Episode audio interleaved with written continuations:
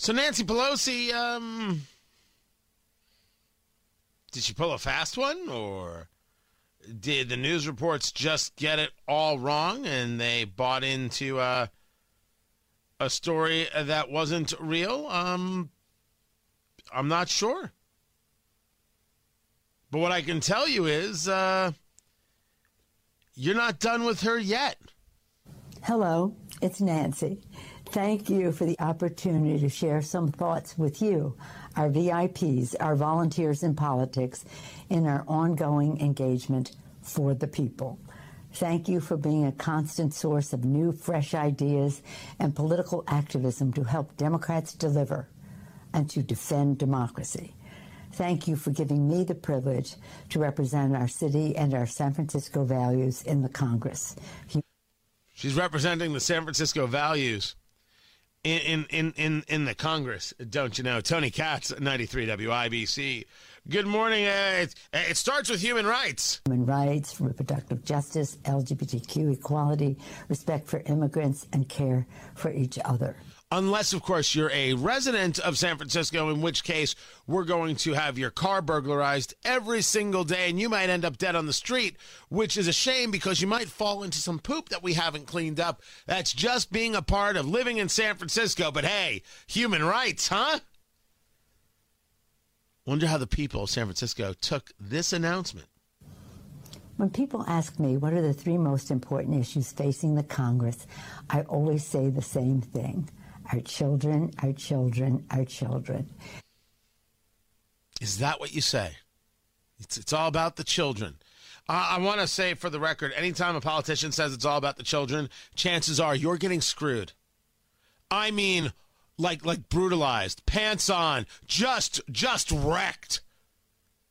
For the children, well, anytime a politician says for the children, just take out your wallet and set it on fire because they're taking everything, or at least they're going to try to. Their health, their education, the housing and economic security of their families, a clean, safe environment in which they can thrive, and a world at peace and where they are all welcome and in which they can reach their fulfillment. That is my why, why I am in Congress for the children. This is my story and this is my song. As you hear me say, when you're in the arena, you have to be able to take a punch or throw a punch for the children. See, kids, in order to show you that we love you, we have to be extremely, extremely violent. What I love about her line is that I totally agree with this.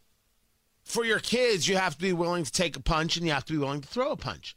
But when parents stand up against radical school boards who hate them and don't believe they should have a say in their kids' education, you label them domestic terrorists. All they're doing is throwing a punch for their kids because they're getting punched and their kids are getting punched. They're standing up and you call them domestic terrorists. So, yeah, you really do know how to throw a punch, but is it for the kids?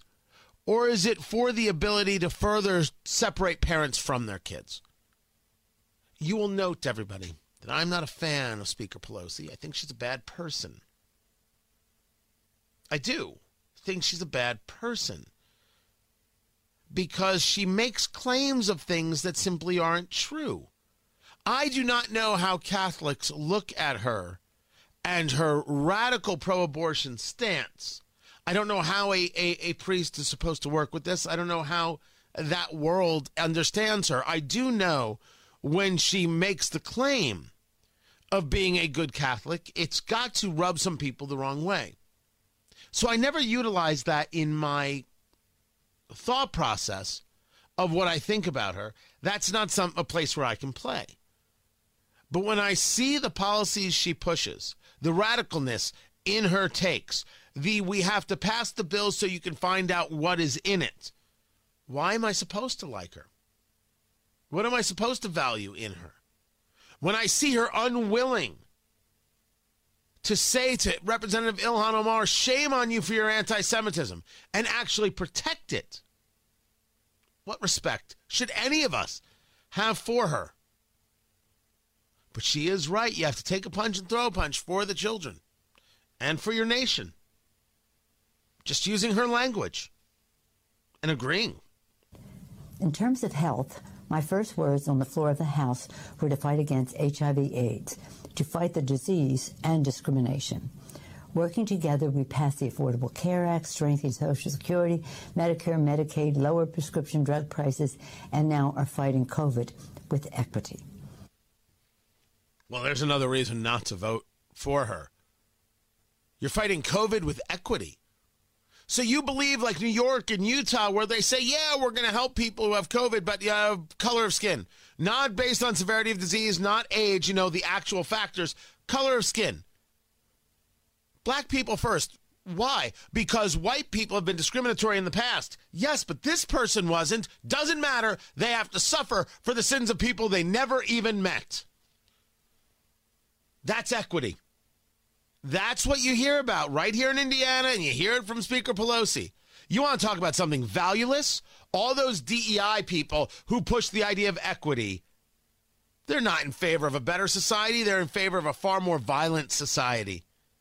Equity is a scam built on hate and wanting revenge on people who did nothing wrong that is far different than whether or not we have a conversation about history. This is about attacking people so others feel better, but they don't actually get anywhere.